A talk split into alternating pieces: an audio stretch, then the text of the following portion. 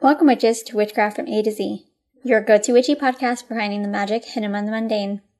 My name is Elena Evergreen, practicing witch over 15 years now, and I'll be your host this week. This episode is all about feathers and how you can incorporate this silky, soft tool into your magical practice. Before we get into feathers and their uses in witchcraft, I wanted to wish everyone a happy midsummer or Litha well, an early happy midsummer, as this year midsummer will occur on Friday, June 24th. Midsummer or Litha is one of the pagan holidays that falls on a solstice, so it's a major holiday throughout the pagan community. The summer solstice is the longest day of the year and marks the return of shorter days as the year continues on. And, like many other pagan holidays, midsummer is celebrated with lots of fire. This is also an amazing time of year for love spells, hand fasting, and marriages. In addition to getting married and casting love spells, great ways to celebrate Litha include anything that gets you outside, enjoying this long sunny day, spending time with family and friends, or reflecting on the next seasons to come. Think barbecues, bonfires, group rituals, feasts, dancing, hiking, swimming, and the like. So, as we get closer to midsummer, plan something fun and festive to celebrate the light and the warmth in this world with the ones you love most. I've already had a forcible start to my Litha celebrations, as my AC broke this weekend, and so we are enjoying the slightly less hot outdoors in lieu of the now 100 degree home. so now, on to the topic of feathers. Animal products like feathers have been long used in witchcraft, and we can see literature and art of civilizations using feathers in their important religious or cultural practices. Feathers are easy to get a hold of without harming anything and without making a dent in your wallet. When it comes to the collecting of feathers to use in your practice, though, just be mindful of the laws in your area surrounding it. Some feathers are illegal to have due to certain protections of dying species of birds, and that really depends on the country and the state, whatever, wherever you are. The laws are completely different.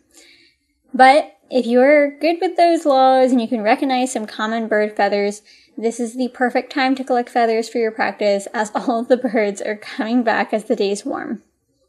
In my area, I can almost always find blue jay, goose, duck, hawk, turkey, peacock, and crow feathers around my yard and the neighborhood surrounding me.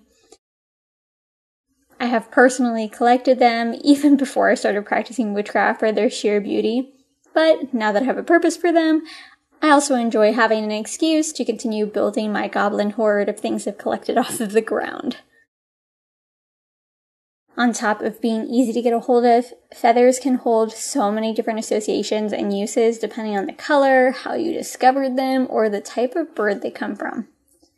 Some examples include wisdom and knowledge from crow feathers, or bad luck from peacock feathers. Deities that can be associated with feathers include the Morrigan, who is associated with the crow. Um, I'm going to pronounce this next one wrong. Uh, Manannan MacLir, the Celtic sea god, who can be associated with seagulls, and Thoth, the Egyptian god of writing, who can be associated with the ibis. In general, feathers are associated with the element air, with travel, the spirit realm, and of communication.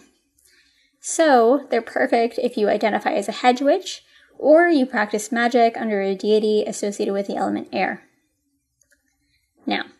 Since feathers have so many different uses and associations, let's just go straight into ways that you can use feathers in your magical practice. You can create a witch's ladder with your own intent to hang in or around your home or property. Use feathers in or on charm bags to imbue it with the qualities of that bird. Use feathers of protection and cleansing from birds like swans to fan incense and smoke cleansing around your home or items that you're cleansing. Create a dream pillow or charm using feathers from birds like doves, pigeons, and blue jays for peaceful dreams that help guide you. Make your own quills to use in writing your spells in your grimoire. Add to wands or staves to imbue the power of that bird in your craft. Dedicate and gift feathers to deities that relate most to them. Use feathers to interpret messages of good or ill omen. Cast a spell seeking guidance or communication from your deities using feathers. Use robin feathers and fertility spells to improve their efficacy. Gift peacock feathers to someone you want to jinx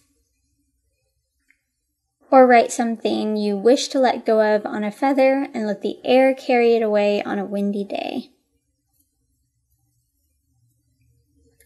Of those, my personal favorite ways to use feathers is making witches' ladders and wind chimes from them, and by making my own quills. I love making tangible things that I can use as decoration or simply use in my daily life.